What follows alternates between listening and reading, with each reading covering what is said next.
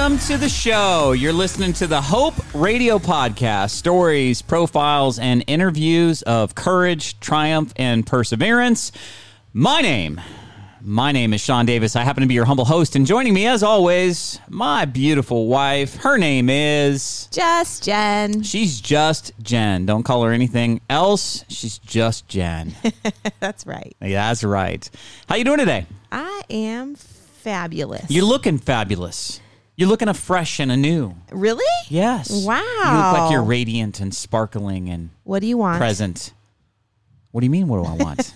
I can't just give you compliments Why are you being so nice? because I am nice. Yes, you are. I am sweet. You and I'm are nice. full of compliments always. I know, and you deflect, and you deflect. yeah, I'm. It's hard for you to accept. Yes, I I keep trying though. I love giving compliments, but receiving is always like hard. I right? wonder why that is. I don't know. It's one of life's mysteries. I don't know. It's like somebody throws me a compliment, and I'm like, "Ooh, no, I don't want it to stick to me. I, don't automatically will spin the compliment right back at them.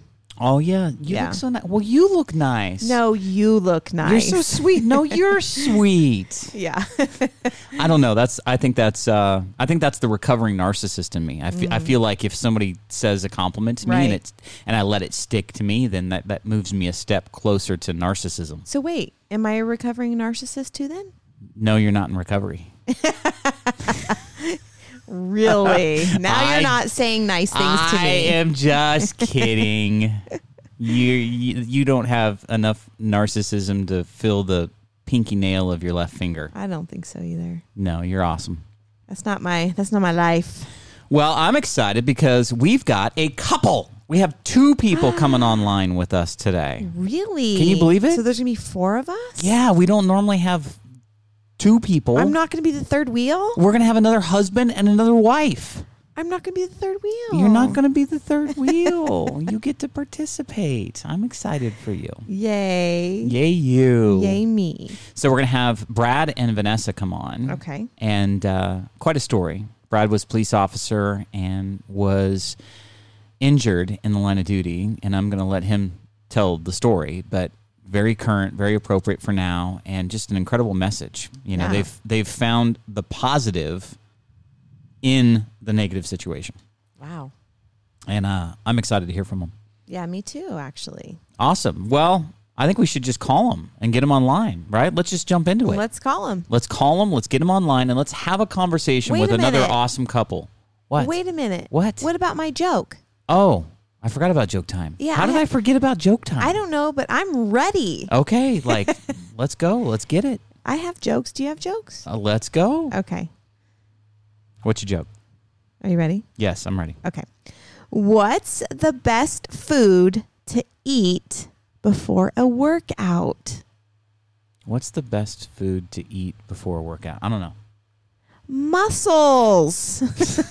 right? Am I right? Hey, I hear that's a good protein. I honestly have never had a muscle in my life, so I, don't know. You don't like you don't like liquid weird things. gummy. Yeah, you don't like weird. Oysters, Yeah. mussels, It tastes like escargot, seawater. Like you don't like that. funky things like that.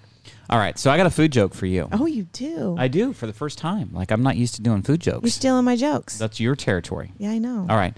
What did the mayonnaise say when the refrigerator door was opened? I don't know. Close the door. I'm dressing. Mayonnaise isn't dressing. It's a spread? What do you call it? A condiment. What's the difference between a spread, a You said a condiment, and a dressing? dressing. Well, that's what the joke says. dressing's like a salad dressing, Well, there's salad dressing, mayonnaise in Thousand Island th- salad dressing. but then you would have said Thousand Island. Oh my gosh. you ruin my jokes when you go down this path. It hurts my head when you don't say it the right way. I said it the way that the joke is supposed to be said. Mayonnaise is not a dressing. so you should just say it's not funny. No, it was funny because I I actually Well, I don't feel like I- it's funny I knew what you were trying to say. I feel like it lost all of its funny. you should have said blue cheese. What? You should have said what was what was the joke again? Something about dressing. What did the mayonnaise say when the So, refrigerator door was opened? What did the blue cheese say when the refrigerator door was open? Blue cheese doesn't sound like a dressing either. But everyone knows it is. I didn't know that. Really? Blue cheese a dressing? What is it then? Blue cheese? Okay, ranch. What about ranch? Catalina Island. Uh, oh my dressing. gosh, we, we've gone down a rabbit hole. Let, let's get, let's get Brad and Vanessa on the line. Yeah, I'm going to that. call him right now so we can get past this whole joke time. Mayonnaise is not a dressing. Oh my gosh. Okay, I'm going to ask Brad and Vanessa if it is. Okay. All right, so I've got Vanessa and Brad on the line. Welcome to the show, you guys. How you guys doing today? We're doing great, We're thanks. good. Thank you. Sun shining, blue skies. It's a beautiful day. And I, for the very first time in the last couple of days, just got my haircut. So I'm feeling like a new man. Like I just cannot believe I was finally able to get a haircut after two and a half years or two and a half months. Felt like two and a half years, but Those little things, isn't it? And the little things, they do a matter. That's for sure. Well, thank you for coming on the show. And, um, you know, I was super curious to talk with you just because I think your story is an incredible story of perseverance. And so, you know, let's bring our listeners up to speed on you two. Tell us a little bit about yourself, how long you guys been married, how long you've been together, uh, and then let's jump into really kind of the life changing event, Brad, that happened to you uh, some years back that will frame the majority of our story today. Perfect. Sounds good. So Vanessa and I have been married now for 18 years. We celebrated our 18th anniversary in April this year under quarantine. We've got two adult daughters and we lived in San Diego for several years and then we moved back up to Carlsbad, which is where I grew up. And we found a house that we moved up into this area. It was actually after this incident that we're going to be talking about. And I've been a police, well, was a police officer for 30 years uh, before I retired. And you know, Vanessa and I just had a a great home life and everything was was trucking along just fine and then reality hit things that you you hear about on the news every once in a while or uh, you hear something that's happened to somebody else and although you know we know it's out there you you never really think things like this are going to hit you so close to home or impact you the way it did for us and and it was a surprise It was one of those things where uh, you are going through life and doing your daily uh, things as far as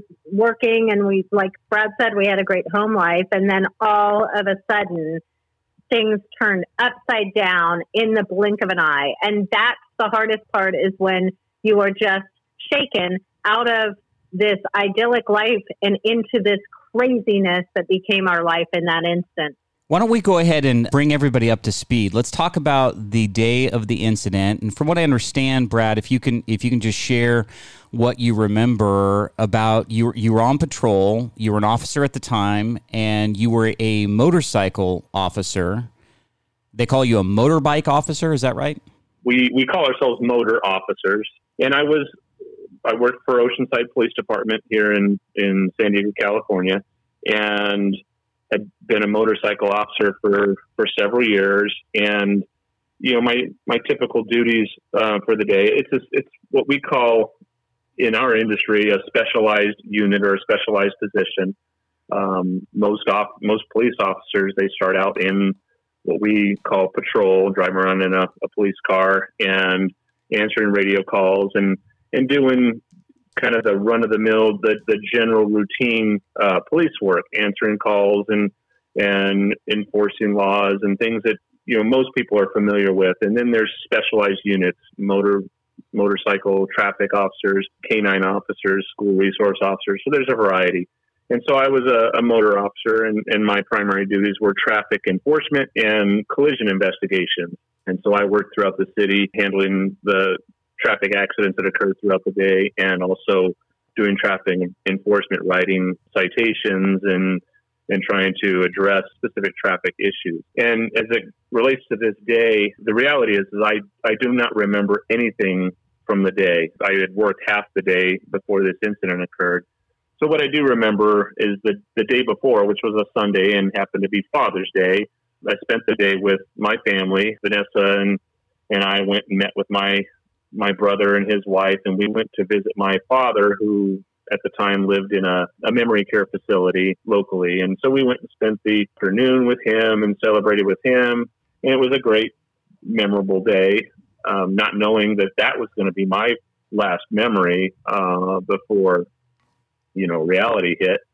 And so I do remember coming home that evening, uh, and and what I would typically do is get my uniform ready the night before I go to work because I would get up very early. So in order to save a little bit of time early in the morning, I would put all my my badge and name tags and get my boots shined and everything the night before and get it hung up and ready to go. So in the morning, I can get cleaned up and go to work.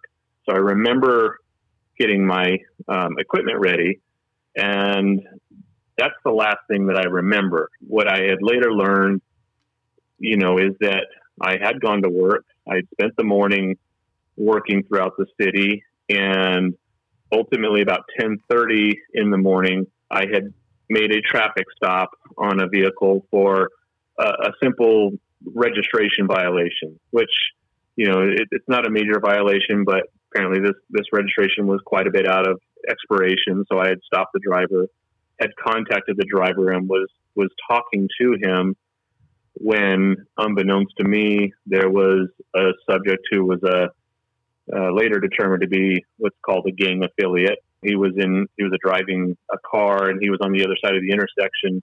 Had obviously observed that I had made this traffic stop, saw me standing alongside of the car, and decided it was an opportunity for him to get even for some of his prior run-ins with the law. And this, again, these are things that I have just learned about after the incident through court proceedings and and talking with investigators and things like that. It's just, I have no firsthand memory of any of this event. However, um, while I was talking with the the driver of the car that I had stopped, the light had turned green, and as the vehicle proceeded through the intersection, the subject uh, crossed the intersection very slowly. And there is a, a firsthand eyewitness to this event who described it. As he crossed the intersection, he made a very deliberate turn towards me and then accelerated rapidly and essentially drove right through me, not only sending me up over the hood and, and roof of his car, but also uh, sideswiping the vehicle that I had stopped. I had, you know, flown up into the air and, and landed about 40 feet away from where I was standing. And, and this, the driver of the car that hit me, uh, continued accelerating and sped off down the road and made a turn. And, and in a nutshell, he had dumped his car a few blocks away, got out and fled the area on foot, heading towards a, um, a nearby train station where he was subsequently caught pretty quickly uh, because this whole thing unfolded very quickly once officers got on scene and were notified and, and started canvassing the area. They they found the, the subject within a matter of a few minutes. He had glass in his hair and on his clothing, and also there was video surveillance videos from some nearby businesses which captured him exiting the vehicle and, and fleeing from it. Let's just stop you there for a second. Yeah. Let, let, let's make sure everyone's on board. So you you pulled somebody over you're there you can't see this car coming. This guy figures okay now it's my opportunity to to to take a cop out basically. And he takes his car and physically tries to to kill you i would imagine with his car by running you over and then continues to to just drive off. And from what i understand like you you were really really injured. Uh, vanessa had shared with me that had you not been wearing your helmet, which you had on at all times, you you probably wouldn't have made it. So you you don't have any recollection because of the trauma that your body went through in your head and your and everything else, correct? That's exactly right. My back was turned. From from all I've been told, I didn't see it coming, um, and it was standard for me when I made a traffic stop that we all just wear our helmets throughout the traffic stop. It's it's kind of time consuming to take them on, know, put them on and take them off um, during every traffic stop. So we would just, you know, conduct our our stop with our helmets on. Um, plus, we had communications through the helmet, so we could talk to our dispatchers and you know get information. So, fortunately, and from what I've been told, not only by my doctor but by um, the the collision investigator who conducted the investigation on the um, the physics of the accident said that the impacts that my head had taken there were two very specific impacts that, that they said both of those would have been fatal, uh, or each of them would have been fatal had I not had the helmet on. So, you know, just God was watching over me, obviously, that day, and not only provided me with a good helmet, but just gave me, you know, helped me so that those those um, impacts were not fatal. But as a result, I do not have any memory of the day or the, the next several days until I, you know, woke up in the hospital. Vanessa, what what how did you find out about what had happened? Because you you were notified by somebody. So walk us through what you learned and how you were notified. Yes. So I had just um, quit my job as a vice president of a company and started my first day of work working for myself. So I was actually at home, which was somewhat unusual for me because I used to travel quite a bit. So I was home when this happened. And I was, you know, it's 1030 in the morning. So I was just a couple of hours into my day. I was doing conference calls and things. And I noticed a call from a friend of mine who is also a law enforcement officer. And I thought, I, I was on a conference call. So I just kind of looked at it and I thought, well, that's odd that she's calling me at this time of day. I would have thought she was at work. And so I ignored the first call. And then she called right back, like two seconds later, and I knew something was wrong in that minute. And I just clicked over, you know, answered her call. And she said, I need you to listen very carefully to me. He's conscious and breathing, but you need to get to the hospital immediately. And I was so shocked. I just, I said, "Who? Who are you talking about?" I couldn't even imagine that she was talking about Brad because, you know, he'd been a cop for nearly thirty years. He'd been on a law enforcement officer for twenty nine years, and nothing had ever happened to him. And so I was just shocked. And I said, "Who? Who? Who are you talking about? What are you talking about?" And she said, "Get to the hospital immediately." She told me what hospital to go to. I dropped, literally dropped everything I was doing, including the phone, and uh, ran out the door and drove to the hospital, literally screaming prayers as, you know, something I'm not truly proud of, but praying for his life. I had no idea what had hit him. I had no idea. I didn't know if he was hit by a car, hit by a bullet, hit by what. I had no idea. I didn't even know what I was praying for except his life. It was shocking, as you can imagine. Yeah, they, they call those prayers the cry of the heart. You know, it's like you just it just comes yeah. from another place in your spirit, and you know you do, you don't have to do it well or correctly or the right way or whatever. It's just like this this deep inside you, you know, cry, please please save him, let him be okay. And so, yeah. um, so a gang affiliate hits you um, from what I understand, there was a protracted legal battle that you know a court case or whatever that took several years. You know, let's we won't get too far down that path, but I, I guess what I'm what I'm wondering is um, what physically happened to you. How long were you in the in the hospital uh, during this time? So maybe you can just walk us through that. Yeah. So uh, ultimately, I was in the hospital for uh, two weeks. Um, I the first few days I was in a, a coma and have I, I, say no memories. I have got a, a, few very brief, what I call very brief glimpses of memory during that time, but no context to to them.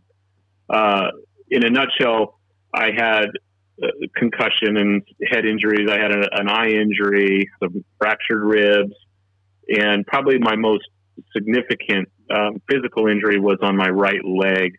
I had multiple fractures in my lower right leg and uh, what's called um, compartment syndrome, and that typically comes from from a, a heavy trauma.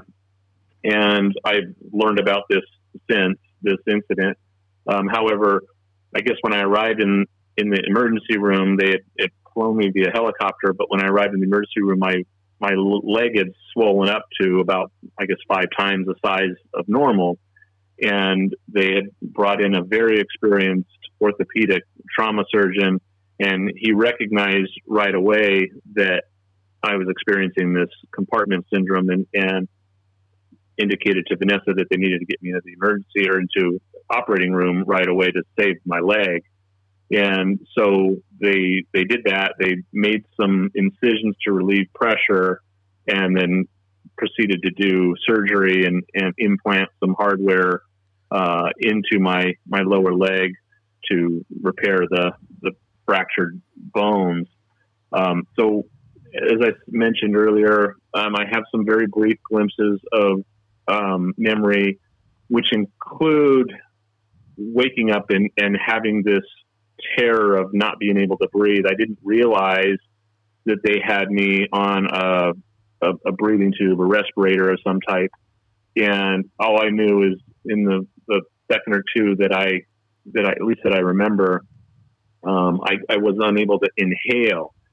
And I had a feeling that people were around me, but I couldn't speak to them and I couldn't, um, I, I couldn't breathe. And I remember hearing, I think it was Vanessa say they're, they've got a tube breathing for you, but thinking, well, I can't inhale. I'm not getting any air.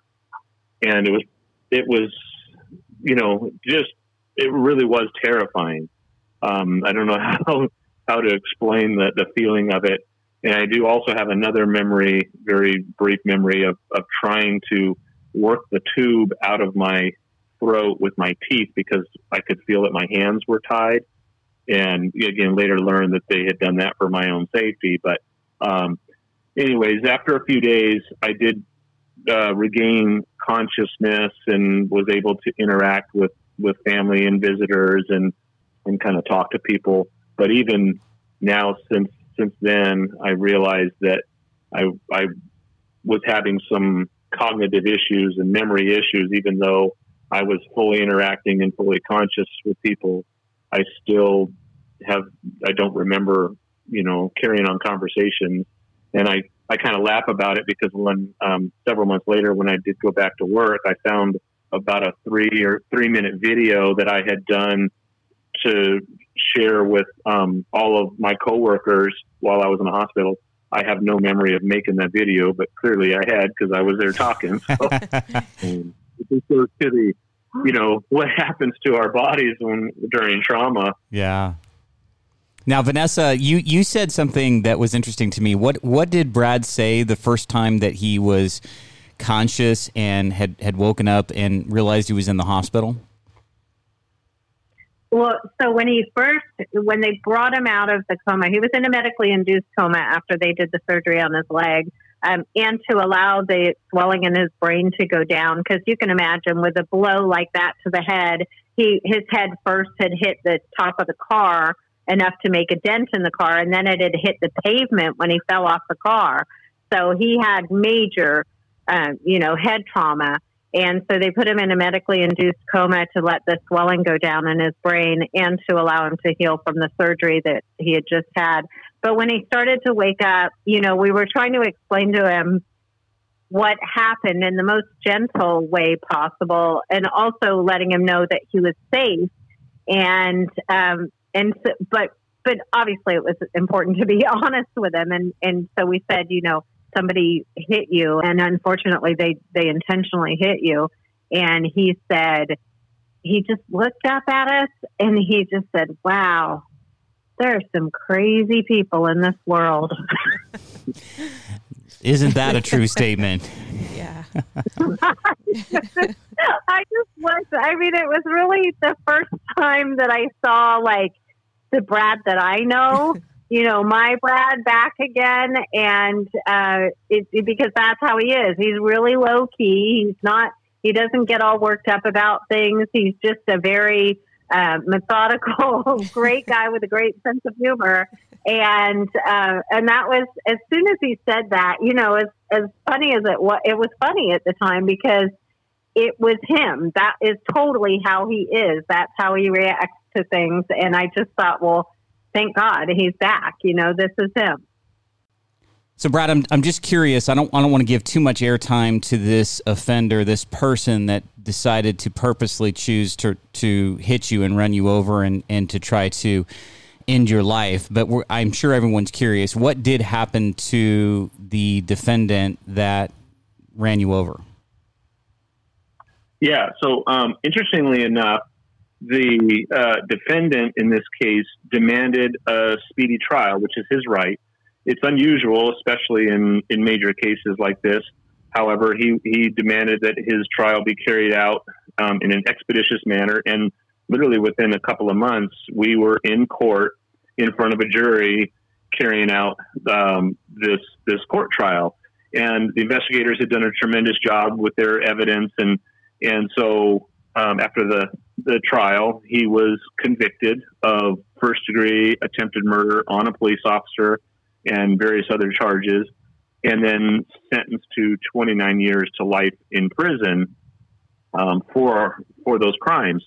And so for us, it was it, it was great because now you know we were we were still in the healing part of of the incident, but we had also now put the the court case behind us. So we were like, okay, now it's it's just all healing from here.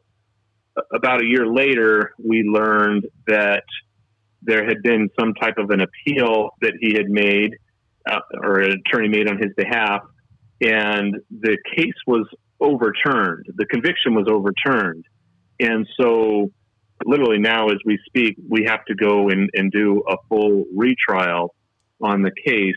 And what the just in a nutshell, what his his motion was is that he has claimed that his own attorney did not represent him in the manner that he wanted to be. His attorney didn't prevent, present the defense that he wanted to be presented, and what that was is that he he wanted to present a defense that he wasn't driving, that he wasn't there, that he didn't commit this crime you know, what's frustrating for us is that in the initial trial, they provided plenty of evidence that not only showed that he was driving the car, but that he did intend to do this. It was already proven that he was driving the car and intended to to murder a police officer that day.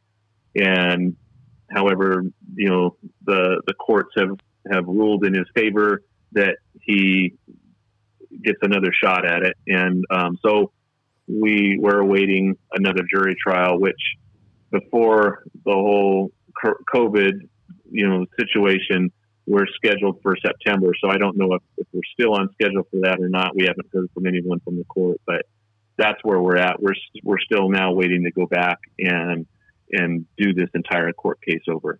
How long ago was the actual accident itself? So just to give us some context for the time that's elapsed since the original accident and now.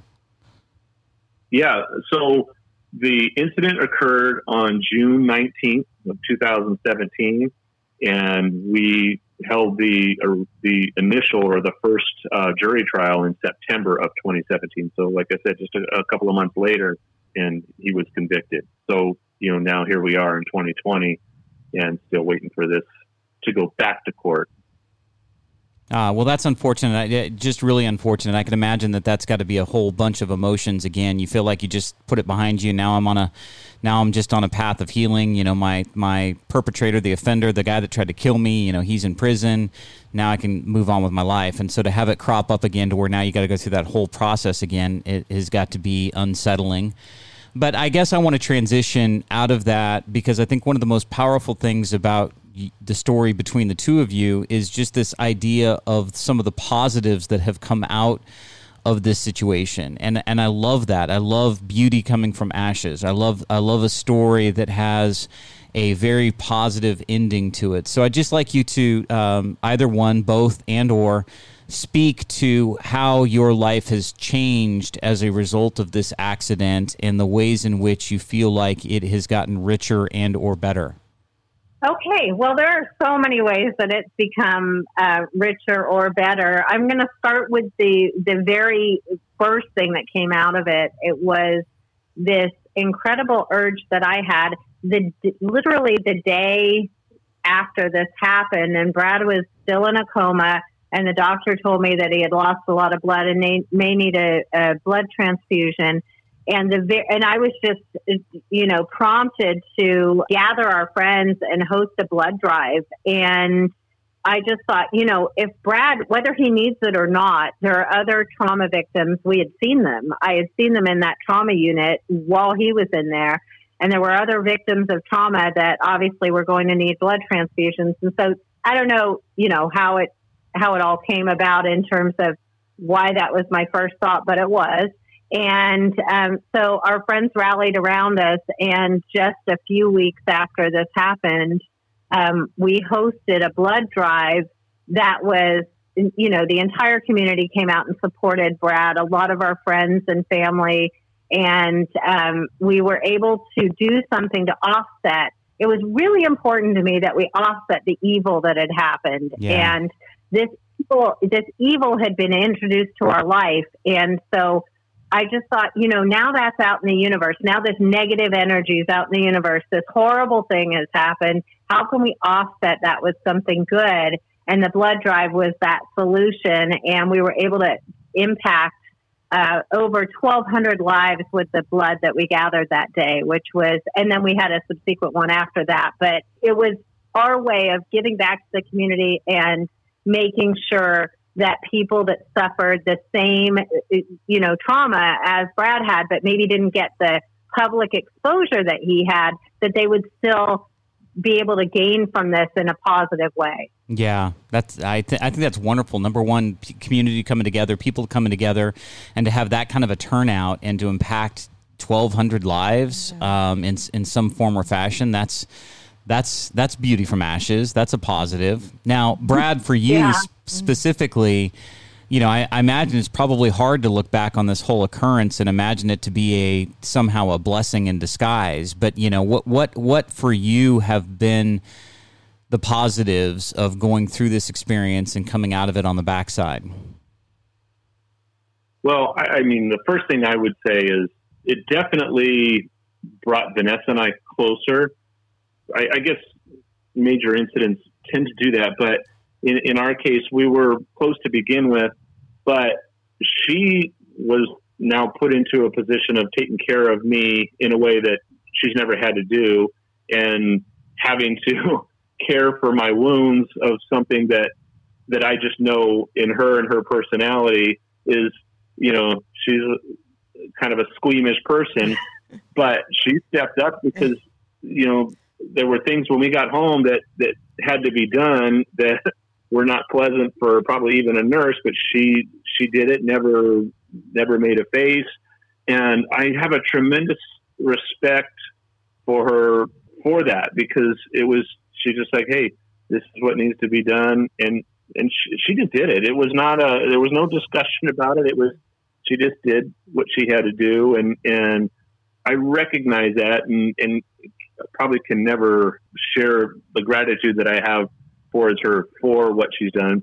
But it, it that and and just the event and and the the healing have created a, a, a growing for us in our, in our own relationship in our marriage and and so that's probably the the biggest thing I've I've noticed from this and then just to see as she mentioned the community and our friends and the and the people who rallied and stepped up and um, and how uh, a evil event or um, a traumatic event will bring people together and you can as and I, I talk to people about this all the time. The news they the news always is talking about negative things and, and bad things and and that's what's newsworthy and what you rarely hear is about you know people coming together. And I was able to see that firsthand, not only with my family and friends, but with, you know, the community and strangers who were stepping up and whether it be at the blood drive or sending me cards and, and letters or whatever it was that where people genuinely wanted to, to share that they, um, you know, they have feelings and a respect for not only me as a person, but for police officers in general for what we do. That's awesome. I think that's great. I think that's a really, really good thing to come out of it. I, how has your faith changed? You know, how uh, has that gotten richer, better, stronger? You know, how did it affect your uh, overall faith walk? You know, I think, well, I, I can speak for myself, and I think for both of Vanessa and I, you know, we we do have faith, and and you know, we've always been you know godly people. Um, but after this, I would I mean I would say it's changed my own perspective in life, and um, I do really feel that you know God was watching over me that day, and and sometimes it's it's events I guess like this that that tend to bring you back into focus. It's something that you know I do. I I I mean I talk to God myself, and I mean, embarrassed to say, you know, I don't go to church every week or anything like that, but I am a spiritual person. I do believe in God. I do believe that, you know, He is there and, and um, watching over and, and caring for us. And I do believe that He hears when I talk to Him. And, you know, that's, that's just something. And, you know, I guess I attribute that He was there for me that day because He knows that, that I'm there and I talk to Him. Absolutely. How about you, Vanessa? Well, we've had many things in our life that have brought God into focus for us, and uh, this was this was another one of those times that I think that you know my initial reaction in praying and our answered prayers throughout this whole thing, and and not that it's obviously my faith is not contingent on the answered prayers but it certainly, as you do have answered prayers, it is it fortifies that and removes any doubt that you have that there is someone looking out for you. And it, it really for for both of us, I mean, for Brad and I both, he said we've always been faithful people. It's the fact that when you have nothing else, when you've got nothing else, and you know, and you still feel that warmth and you still feel that presence and you still feel that comfort when you literally are down and out and have nothing else and you still feel that spirit wrapped around you, you'll never forget that. And I certainly felt it as I sat by his bedside in that hospital, thinking, how are we going to get through this? And I just had an answer that we were. And in those first few moments, when I didn't know what had hit him or what had happened, that was my first response was to turn to God. And what I've learned out of it is don't ever turn away.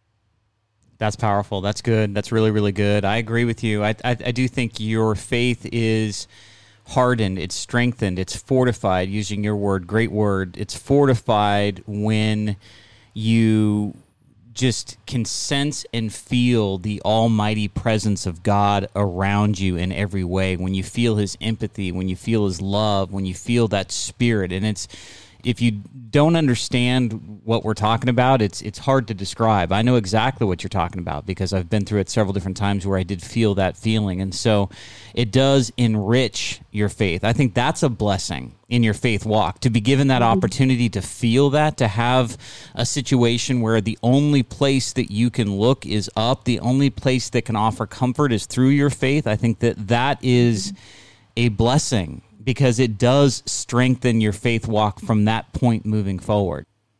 It really does. And that's one of the things I was talking to someone once about this whole incident. And I just said, you know, Brad and I had been through quite a bit with our family in the years prior to this. We had some profound losses in our family in the two years prior to this incident.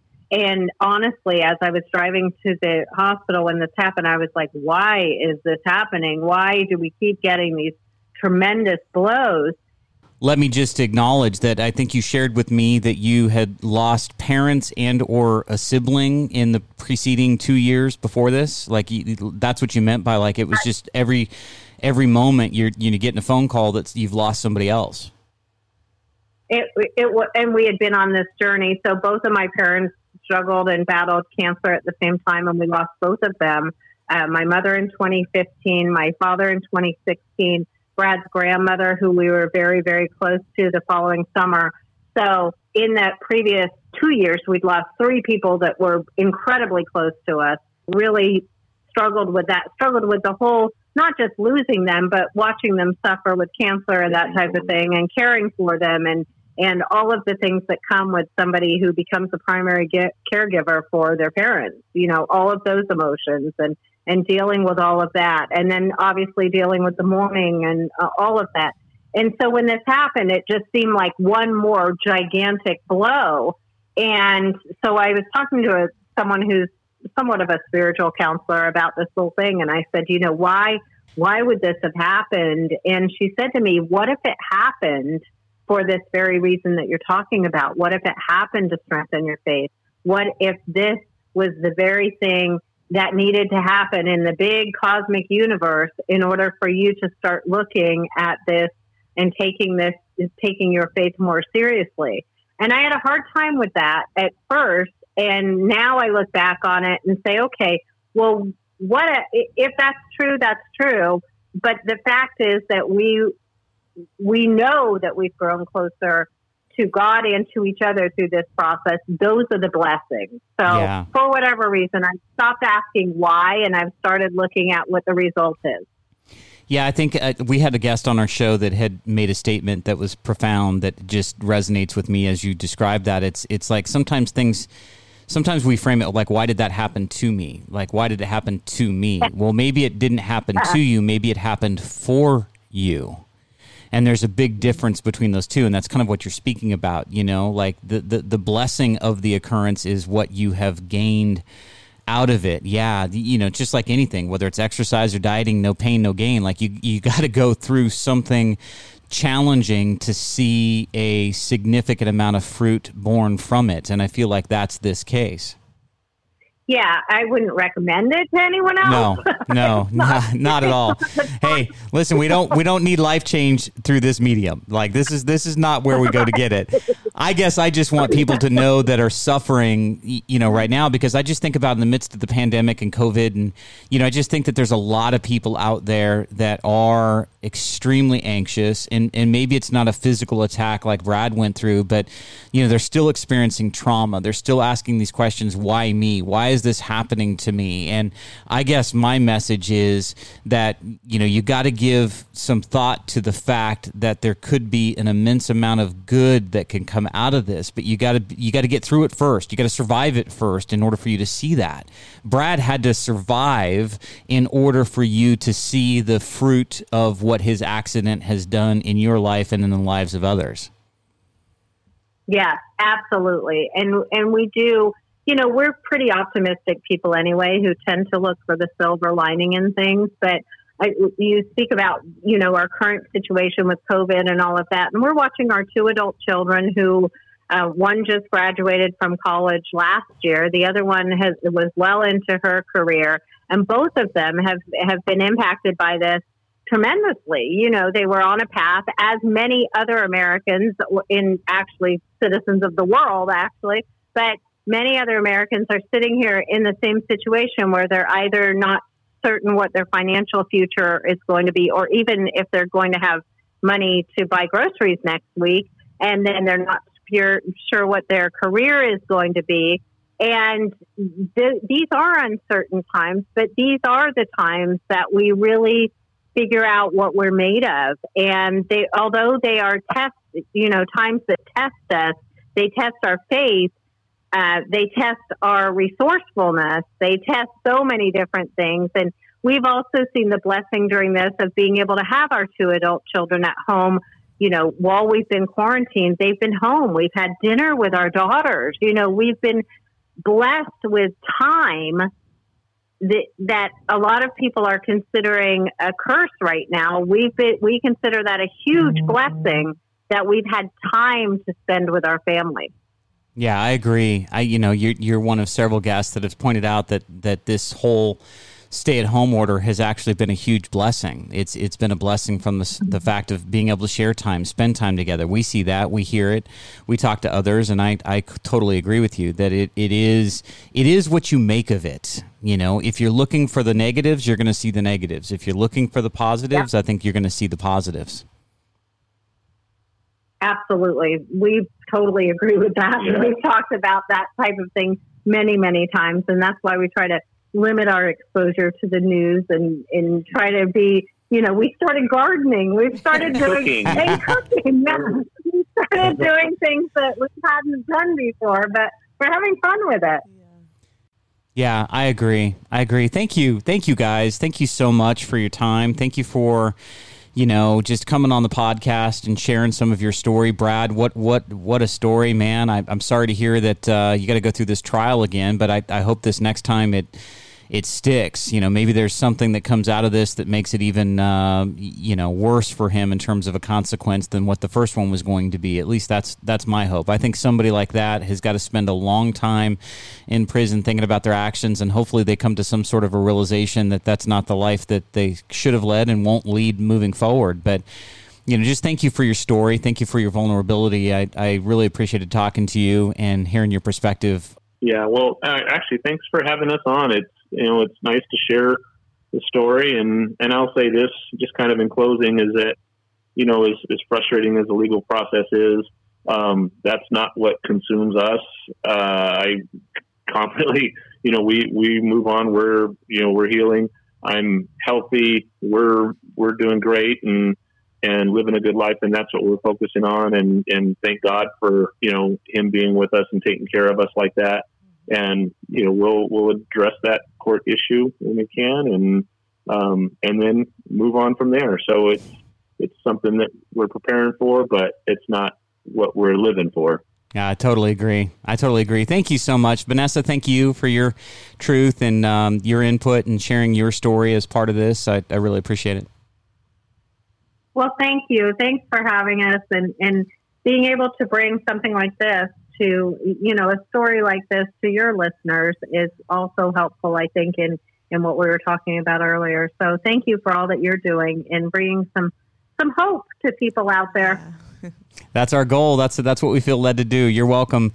And so uh, we'll, we'll, we'll talk again soon. Thank, thank you. you. So what do you think about our interview with vanessa and brad? I thought that was powerful. I mean i, I just sit back jen and, and i and i just wonder what kind of a person can choose to do that? What kind of a person can choose to physically take a car, you know, aim it toward a police officer, mm-hmm. and then endeavor to kill them by running them over. Because it is a choice. I mean, you actually have that thought in your head. Yeah, it was pre planned. It had yeah. to be. I mean, from what I understand, he was sitting at the light just waiting for the light to turn green right. and then slowly rolls through the intersection, and gets on the other side and goes, okay, mm-hmm. I'm going to do it now and, and just accelerates as fast as he can. I mean, I just don't, I, to me, that's unconscionable. Mm-hmm. Like, I just don't get that. But set that aside the story of how they've been able to rise since then, the positives, right. you know, the community coming in and supporting the blood drive, the faith growing, their relationship growing. I mean, nobody wants to go through the physical trauma of what happened, and, and he almost lost his life. He could have very easily lost his life. Mm.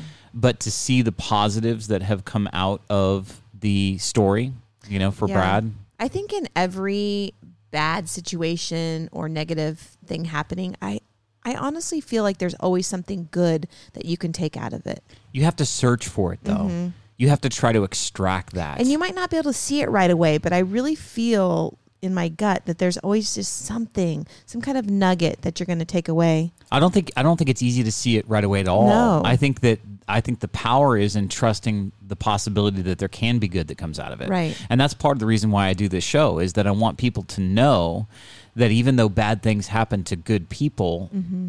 Those things can actually be transformative. That there can be actually a bigger blessing in the midst of that challenge or yeah. that problem or that despair, etc. So, you know, I think that message uh, is is resounding in their story. Right. I think that it's just a, an incredible story. So I'm so happy that they came on. So happy that they shared and you know just our dialogue too mm-hmm. in current events right now of what's going on you know i just i worry about officers throughout the country now becoming an increasing target. And yeah. I hope that something like this doesn't happen to somebody well, else. what did Brad say? People are crazy? Yeah, people are crazy. It's I think there's true. a country song like that goes like that. People beer's good, people are crazy and wait, God is good. I forget how I don't know, but people are crazy. We yeah, do know that part. yeah, they, they can be. Yeah, yeah, this is true. But we, I'm we crazy. well, crazy in a good way. Good crazy, yeah. Yeah. All right. So, how do people connect with us if they want to get more of what we're throwing down? Well, you can connect with us on Facebook and Instagram at Hope Radio Podcast. Yeah, all you got to do is search Hope Radio Podcast. yeah, right? and we're there. And then you can take us with you if you want to download an episode or two of our podcast. We're on iHeartRadio, Mm-hmm. we're on Stitcher, Spotify, Google Play, SoundCloud, uh, Apple Podcasts. You know, wherever you consume podcasts, we, We are there. we are there. So you can Yeah, bring snacks like um, red vines or you know some kind of corn nuts, You and food popcorn, snacks. popcorn, skinny pop. That'd be good. so I found a hope quote that I think is uh, really appropriate given Brad and Vanessa's story. And it says, In fact, hope is best gained after defeat and failure because then inner strength and toughness is produced. That's Fritz Knapp. Yeah, That's exactly what happened to Brad. Exactly. I mean, both of them became stronger through that process. So I loved it. What doesn't kill you makes you stronger. Absolutely. You know what? We're going to actually talk to somebody tomorrow that has that story. We're going to have Tulsi Vaggiani online. She's coming to us all the way from London. London. And uh, she's got an incredible story. You will not believe what happened to her when she was 10. And what happened to her has shaped her life since, and she has to deal with it on a day to day basis. I'm not going to give away too much, but I just want you to be excited to talk to somebody that I think is going to have a really powerful message tomorrow. Okay, So let's do this again tomorrow. we will.